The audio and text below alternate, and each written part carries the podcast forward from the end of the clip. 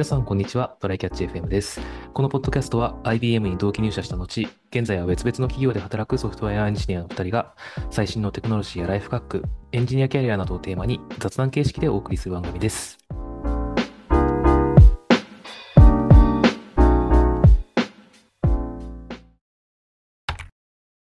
はい、お願いしまはい、す。お願いします。あの、最近気づいたんですけど、はい。なんか Google マップからお店予約できる機能があることに気づいた。これって前からなかったよね？去年のどっかこ後半ぐらいにそういう機能をつけて、あの、なんうん。かそこを強くしていくっていう記事を見た気がする。あ、そうなんだ。じゃあやうん。っぱり最近か。割と最近だと思うよ。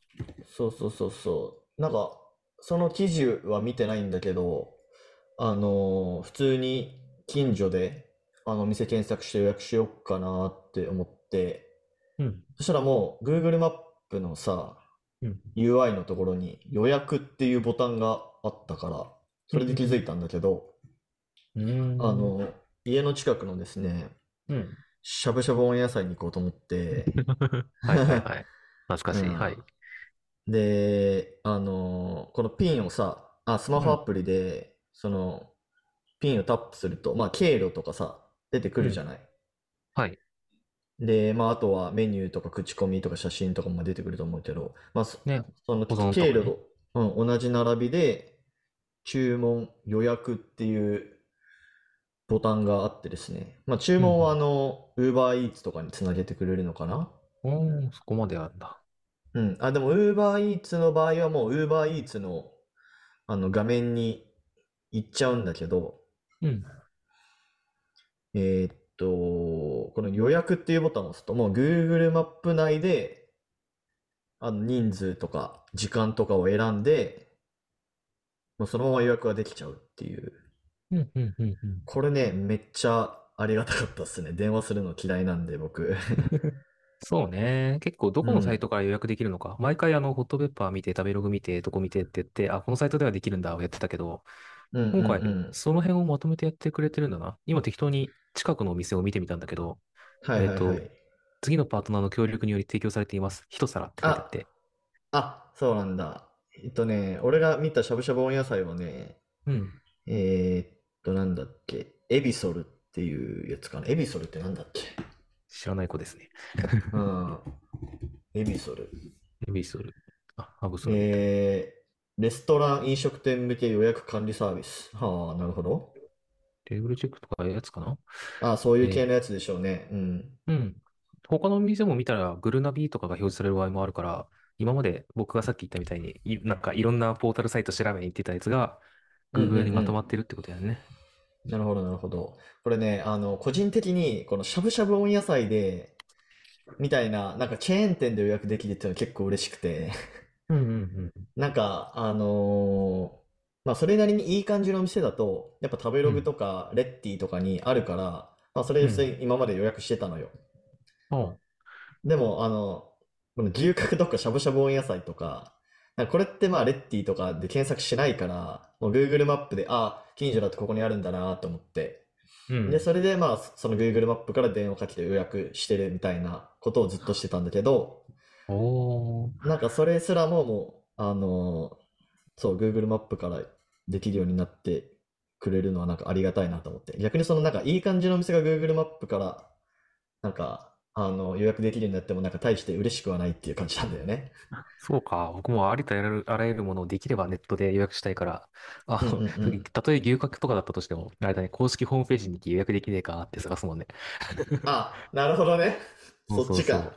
か。結構そうはいはいいうので、なんか、で、テーブルチェックに託しててみたいなとかがあったりするし、い。なるほど高いところね。ね、そういうところがあったり、なんか高いところがよく使ってる予約ポータルみたいなのがあったり、ポータルっていうか予うん。約の代行があったりっていうのがあるから、できる限り探して、でもねえなってなったら、しょうがねえって電話する。最終手段としてね。はいはい。はいはい。いやなんか、うん、してもいいんだけどさ、なんか、記録残るし、あの、空きうん。の日をさ、いちいち、ここは、ここはって聞かなくても全部載ってるから、いや、それなんだよな。そうそうそう。で、あうれじゃん。あん。の、それでも、いや、どうしてもこの日、時間がいいんだよねってなったら、わざわざ電話して、実は空いてうん。たりしないって聞くのはいいんだよ。別に。それは全然やる。なるほど全然やるんだけね。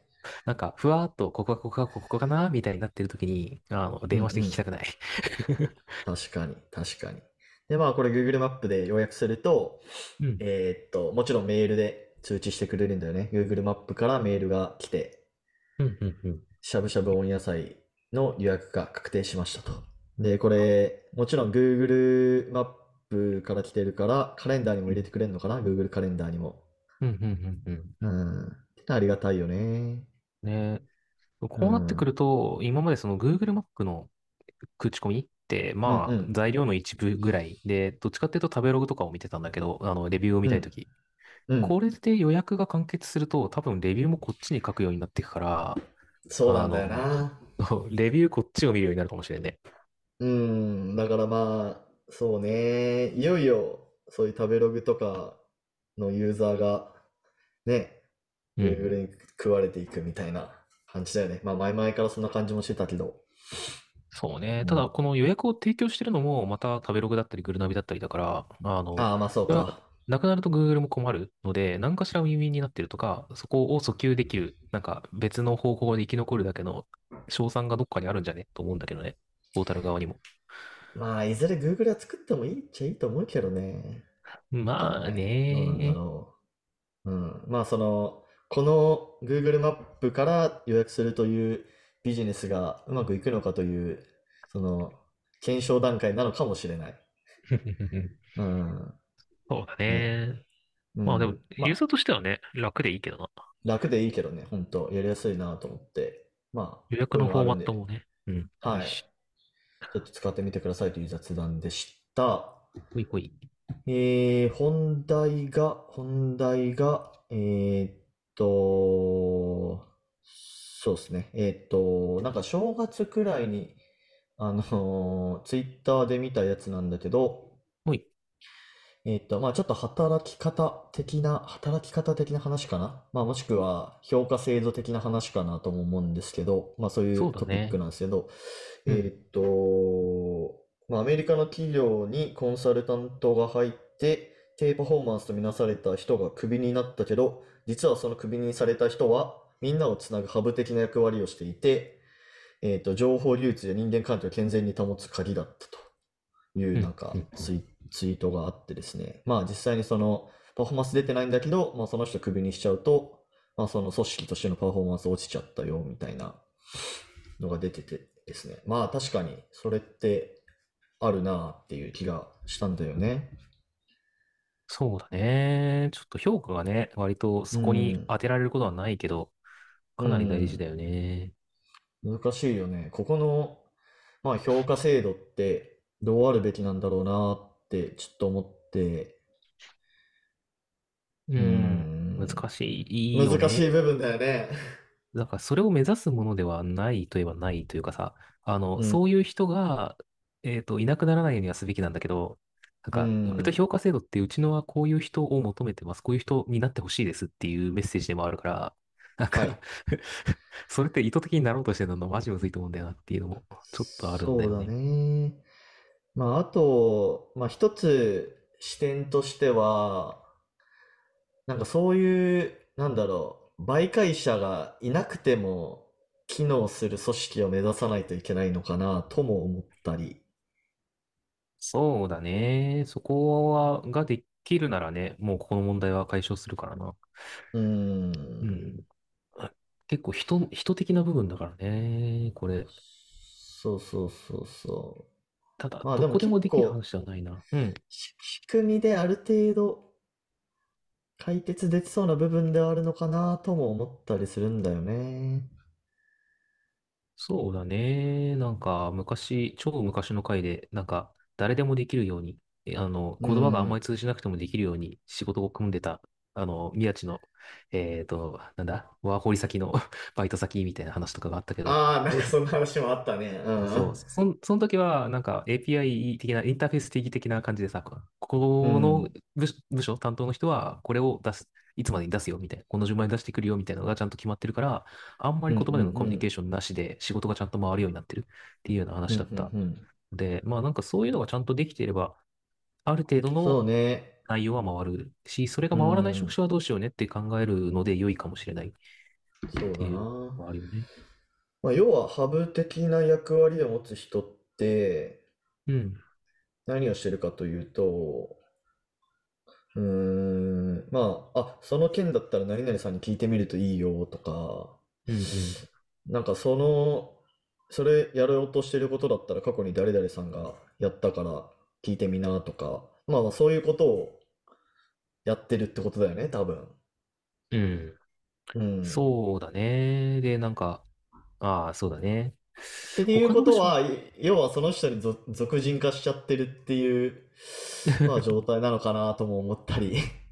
そうだね。なんか、誰かに聞きやすい体制ができてないとか、えっと、うん。誰が何を知ってて、誰が何をできるのかっていうのが共有されてない。っていうか、そもそも情報が共有されてないっていうのが結構そうだるよね。ね。うん。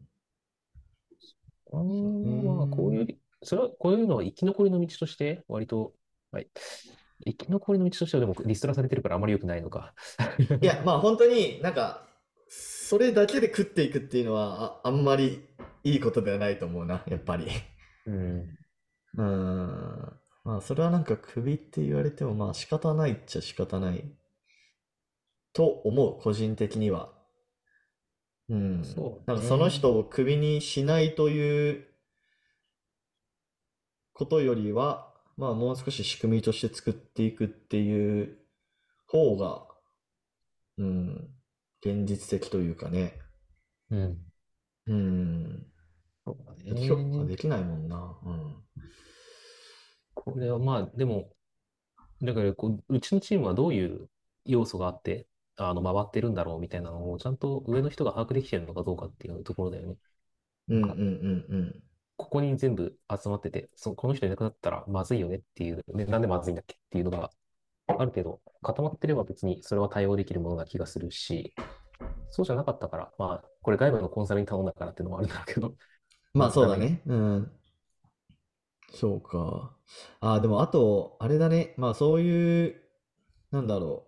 その人と人をつなぐっていう役割もあるかもしれないけど、まあ、あとうんもう単純にチームビルディングの上手い人みたいな側面うんうん。もあるのかな？わかんないけど。まあそこもでも定量化が難しいよね。この人のおかげでチームがなんかすごい円満になってるから、それでパフォーマンスが上がってますって言っても、うん、それをなんか評価するのって難しいよね。うん。まあね、難しいけど、なんか見え、あの、ある程度さ、そう評価項目みたいな感じで、なんか一個設けておくと、そう言われると、誰かって言われると、あの人ちょいちょいそれやってくれてるよね、みたいなのが見える可能性はあるけどね。だから、一応チームビルディング的なところの項目、うちの会社にも一応評価基準あるけど、そういうところもうんうんうんうんいあるんじゃないかな。なんか、勉強したこと、情報共有とかだけじゃなくて、うん、はいはいはい。円滑化っていう方向ね。まあでもそれって、どっちかっていうと、その、なんだろう。その評価項目のうちの、なんかこう、どっちかっていうとサブな方じゃない？そうだね、メインにはあんえまならない。あ、メインにはならないでしょ。う。うんん。だから、うん。それをメインで評価してくださいっていうのは、まあちょっと難しいよね。うそうだん。ね。で、まあなんか、う、うんうん。その、その人のさ、職種がさ、なんかチームビルダーみたいな職種だったらさ、まあなんかあれかもしんないけど、そうだね。まあそれがそれだけ大事なんだったら、その職種一個置いたらっていう話もあるし、そうそうそうそ割とそれができてないときって、まあ別にどの、あらゆる会社がさ、なんか精神的にも技術、あの、仕事の能力的にもめちゃめちゃいい人を持てるわけじゃないから、あれなんだけど、う。はい。なんかこの人間関係を健全に保つ鍵だったとかさ、情報流通の鍵だったみたいな書き方がこうされてるんだけど、つまり、あの、この人がいないと喧嘩をし出すやべえ奴らがいたとかさ、そういう話になるわけじゃん、うんうん多分。はいはいはい。あの、この人がいなくなったことだけど、なんか周りの人間に問題あったんだよ、そもそもって。この人がまともにして、マシにしてるだけでっていう気もちょっとするんだよね。なるほどね。ね、この人がいないことが問題なのか、この人以外が残っちゃってるのが問題なのかっていうのもちょっと感じなくはないけど。うんうんうんうん。うーん、なるほど。なるまあでも評価値、その時の評価基準ではもっと他にいい人がいたから、その人たちが残って、その人たちが問題を起こしたんだろうけどね。うんうんうんうん。ちなみになんかここの、あうん。の、トゥギャッターでまとめられてるやつにもなんか、それなりうん。にこう、示唆が書いてあるかな？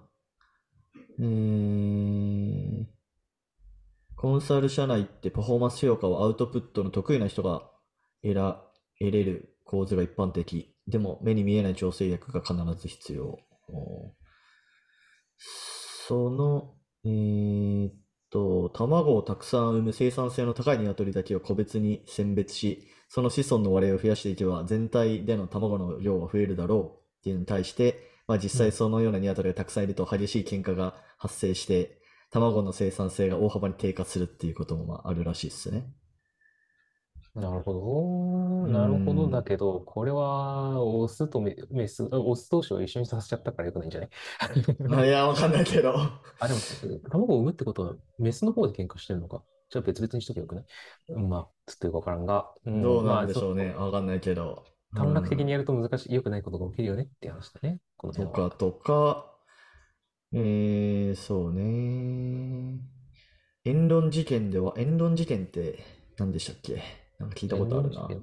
どこに書いてある？か、えーっとね、中、えーっとね、うまく言えないけな。検検索すればよかった。これね。まあ、はいはいはいはい。言論事件。とは、ああ、なんか、そういえば、人間関係のグラフ理論とかや、やってる人い、なんか いたな、一時期。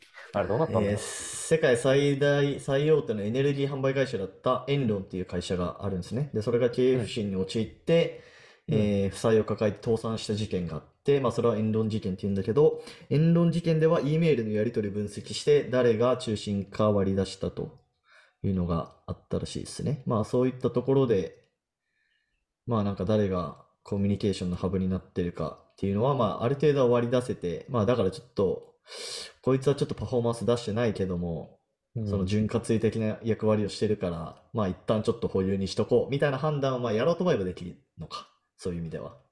そうだね。なんか、う何をん。で、ある程度データとかで見、見えるといいよね。そうだね。説明が効かないもんね、上の人に。じゃあ、この人はいい人なんでとかって言えないしさ。でもさ、あのまあそれこそ山崎コストが言ったグラフ、グラフ理論とかうん。取り入れると、なんか俺 IBM の時にもなんかそういうのちょっとやった気がするけど、まあ要は、その媒介者としてのスコアみたいなのが確か割り出せるんだよな、確か。うん、うん、うん。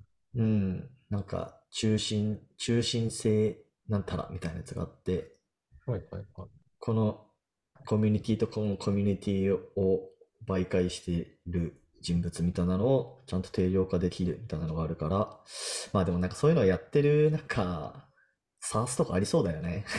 スラックとかから情報取ってきて。そうだね。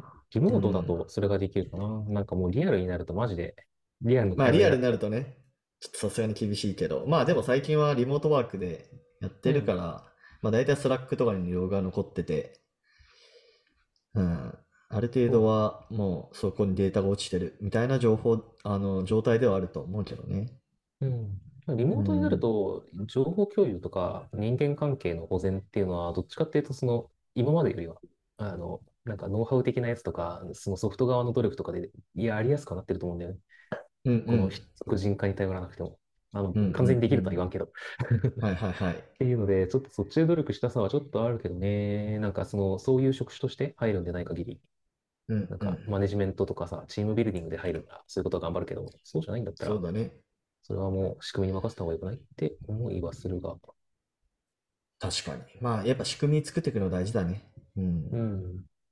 でもで全くまあ実関係ないんだけど。際、あ、はコンい。サルとししてやるんであれば、そういう、そのグラフっぽいところも考慮してやった方がいいんじゃね？くらいの話かな。うん。それが説明力もあるし、多分、なんか、あれだよね、再現性が高そうな気はするな。うんうん。あれだね、タイトル、タイトル見るとラノベ小説みたいだね。なんか、ちょっと前からやってるじゃん。追放者みたいな。ああ、そうなんだ。よくわかんないけど。有能な俺を追放したギルドだ、チームだが、なんかその後ボロボロになって、でも俺は楽しくやってるぜみたいなスカット系のそんなんあるんだね。そうなろう小説が流行ったらしくて、なんかもうそれえがボンボン漫画化アニメ化してるのを見てて、ああ、なろうって面白いのが流行るなって思ってた。ー、だけどなるほどな。こういうのがあるよね、現実もねそう。いうことですね。はい。はい。はい。はい。じゃあ、まあ、今回はこの辺で。はい。はいじゃあはい。はい。こんな感じで、えー週2回のペースで配信しているので、Apple Podcast もしくは Spotify でお聞きの方は、ぜひフォローお願いします。では、今回も聞いていただきありがとうございました。はい。ありがとうございました。